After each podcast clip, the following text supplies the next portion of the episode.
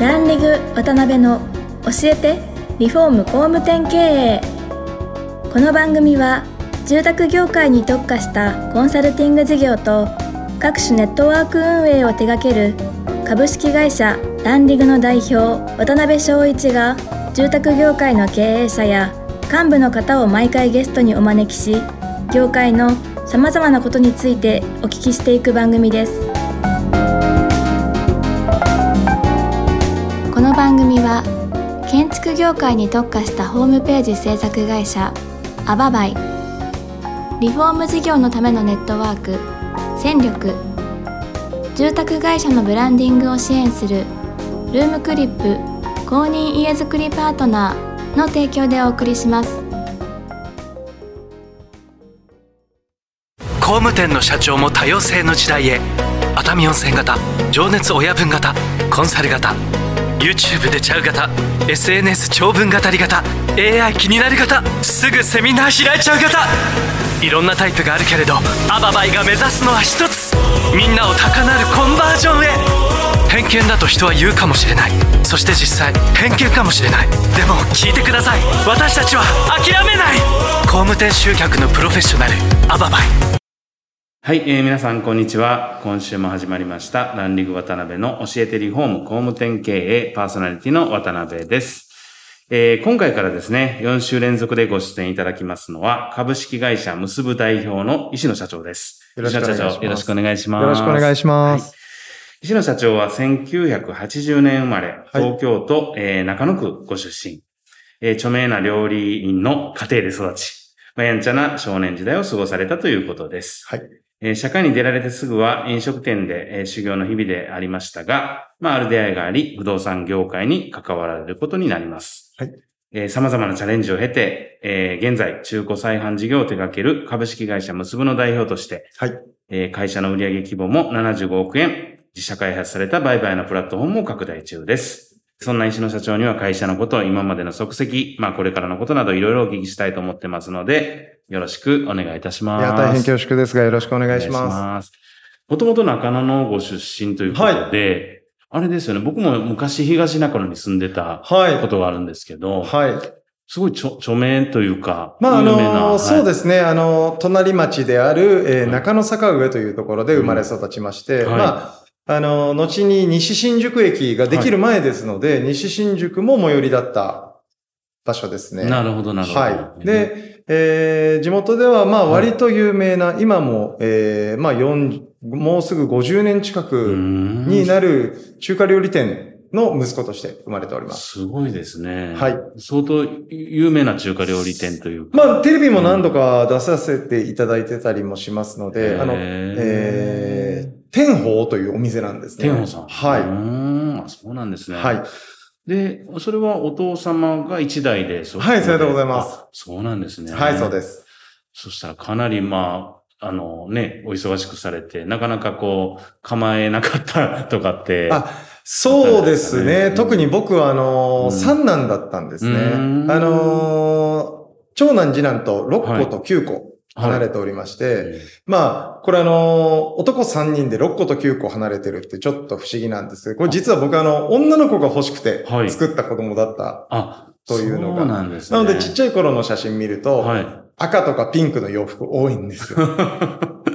なかなか、あれ、あれですね。あの、今の見た目とは全くこうそうかけ離れてると思い確かに。確かに。今もう本当格闘家みたいな いやいやいやいや。はいああ、そうなんですね。はい、そうです。どんなお子さんだったんですか？結構やんちゃされてたみたいなことは。あの、とはいえですね、はいあの、本当幼少期うんは、割とあの、気持ち小さく、うんえー、心も、まあ、おとなしめの、はいえー、ちっちゃい時代だったんですが、はい。それこそ小学生の頃にですね、うんえー、このまんまじゃ、えー、いじめられちゃうみたいな形で、はい兄に鍛えられたんですね。あ、そうなんですね。はい。僕のあの、今でも尊敬する兄が9個上の兄。あの、その兄はですね、えー、当時空手をやってまして、はいうんうんあの、一緒に、えートレーニングに行くぞって言って、外で組手をやるみたいなのを、ちっちゃい頃からやってました。あ、そうなんですね。はい。ですけど、9歳も離れてるとね、もう全然。いや、そうなんですよ。本当時から本当に体の大きい兄だったので、まだ小学生の頃、はい。まあ、よくこう、ぶっ飛ばされてましたね。うん。そしたらまあ、小中と体鍛えられて、はい。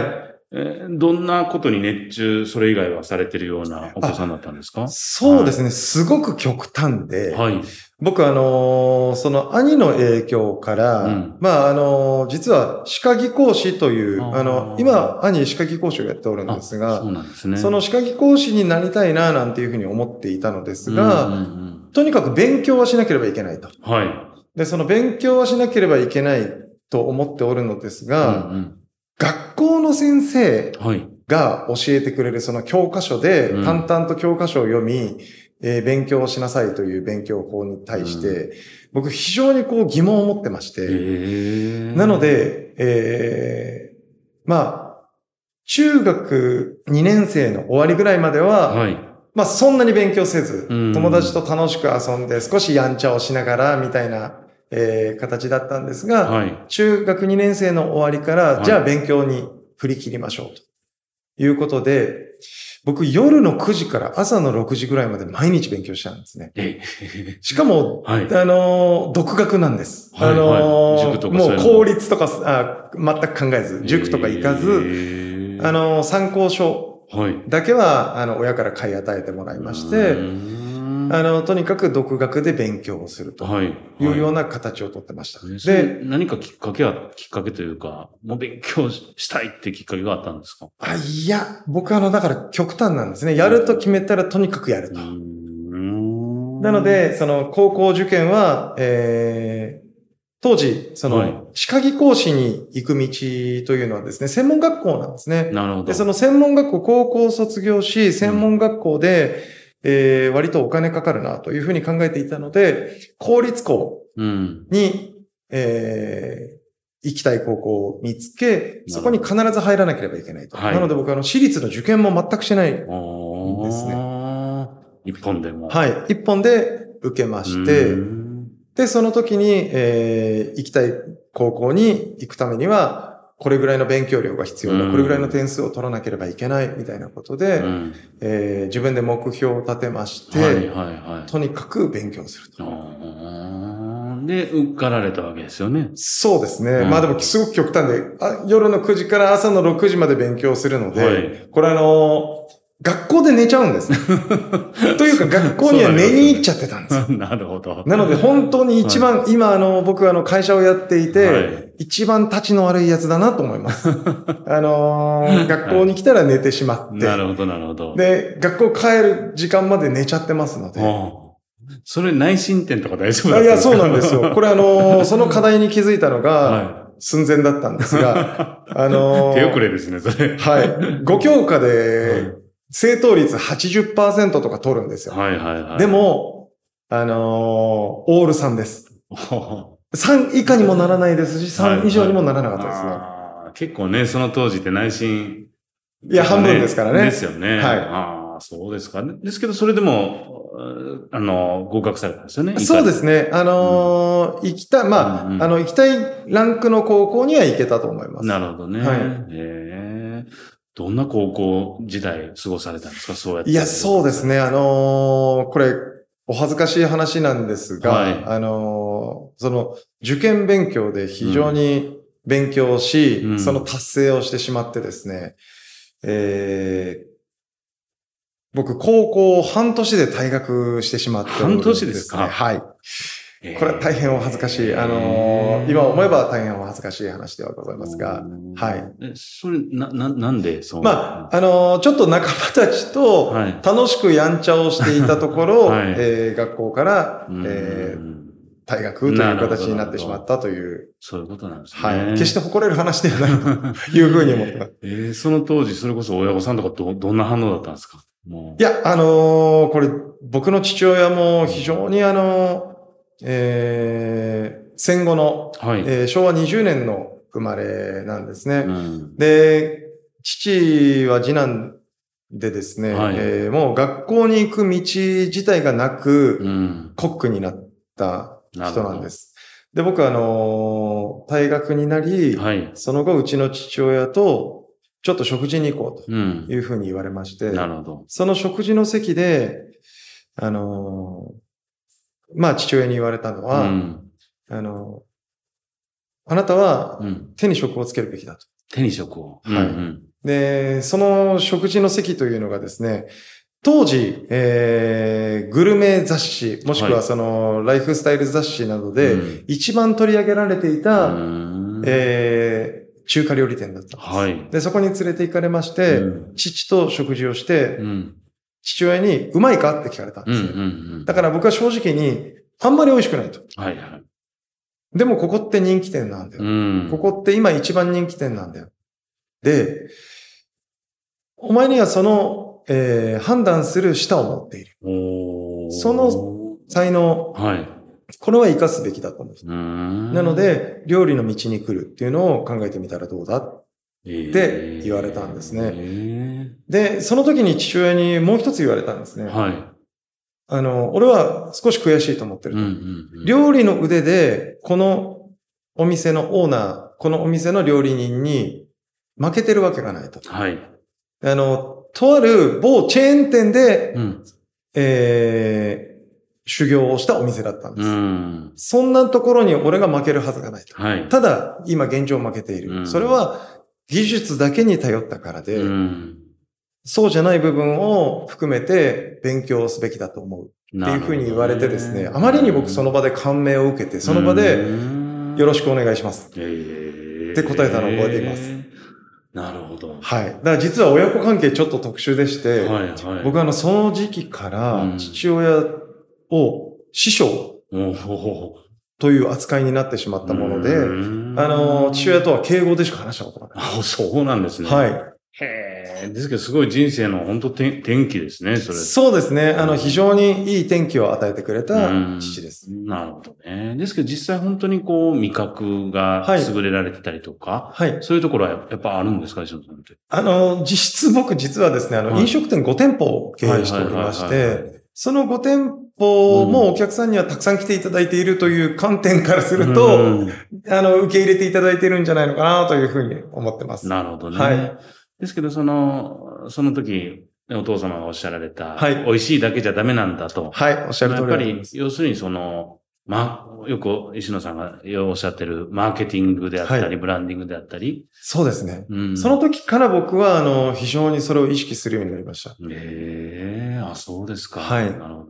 実際あれなんですか？やっぱりそのお父様の店舗はもう美味しいものを作っときゃいいだろうっていうような、当時ははい、あの、うん当時そうですね。うんなので、あの、そこからですね、僕が17の時、はいまあ、2年後ぐらいにですね、改装のタイミングがございまして、うんその時に、えー、2つの選択肢、はいうちの父親は持ったんですね。なるほどそれは、えー、本当に技術を貫き通した、うんえーお店を作るか。うん。もしくは、えー、顧客ニーズうん。に寄り添ったお店を作るか。なるほど。で、その時に僕は、えー、顧客ニーズ側で行きましょうと。うん。あの、中華の、えー、町居酒屋みたいなものをやりましょうと。技術レベルは発揮できないかもしれないですが、うん顧客ニーズと顧客満足を高められると思うんだっていうことで、そっちに振りまして、それが非常に当たったんですね、あ、当たったんですね。はい。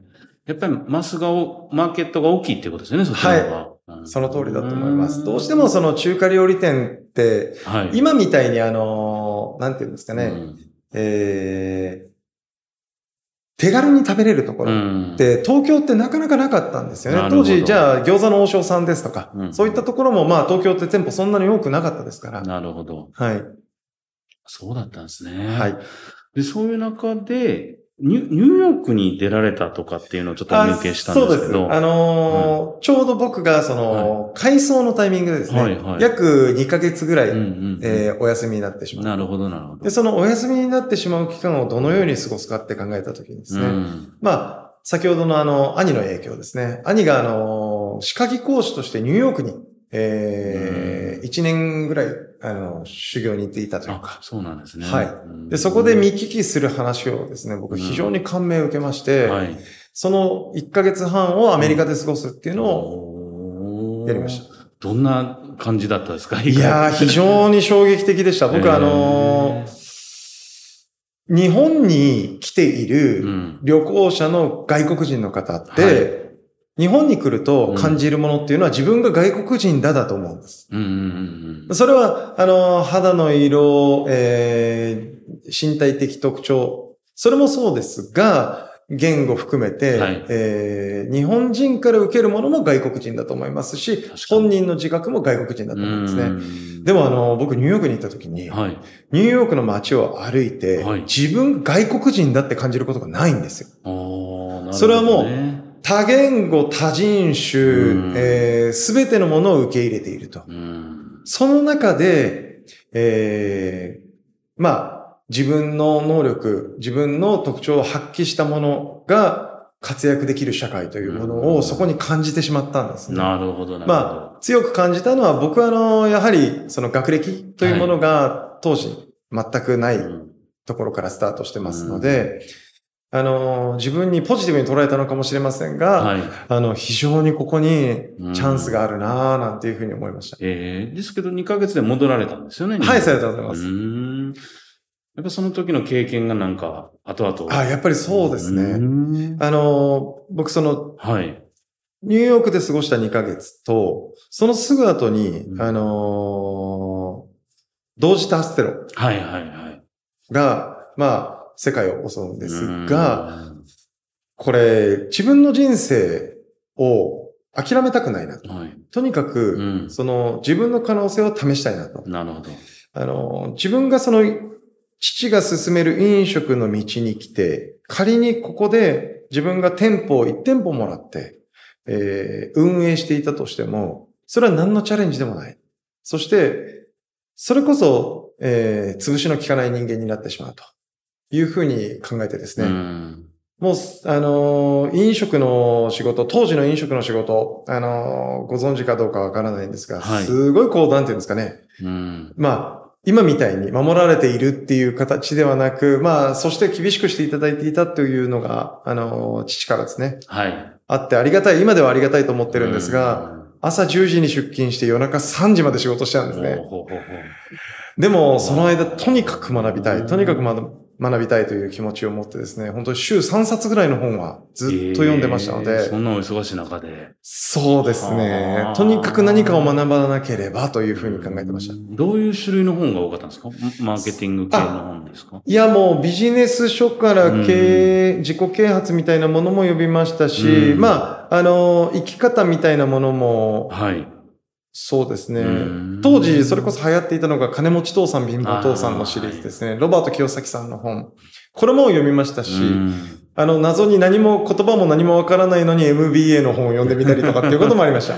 え当時読まれ、たくさん読まれた中で、今に、この出会いが僕の人生の中でかなり影響あるなとかっていう本って、例えば一冊あげるとしたら。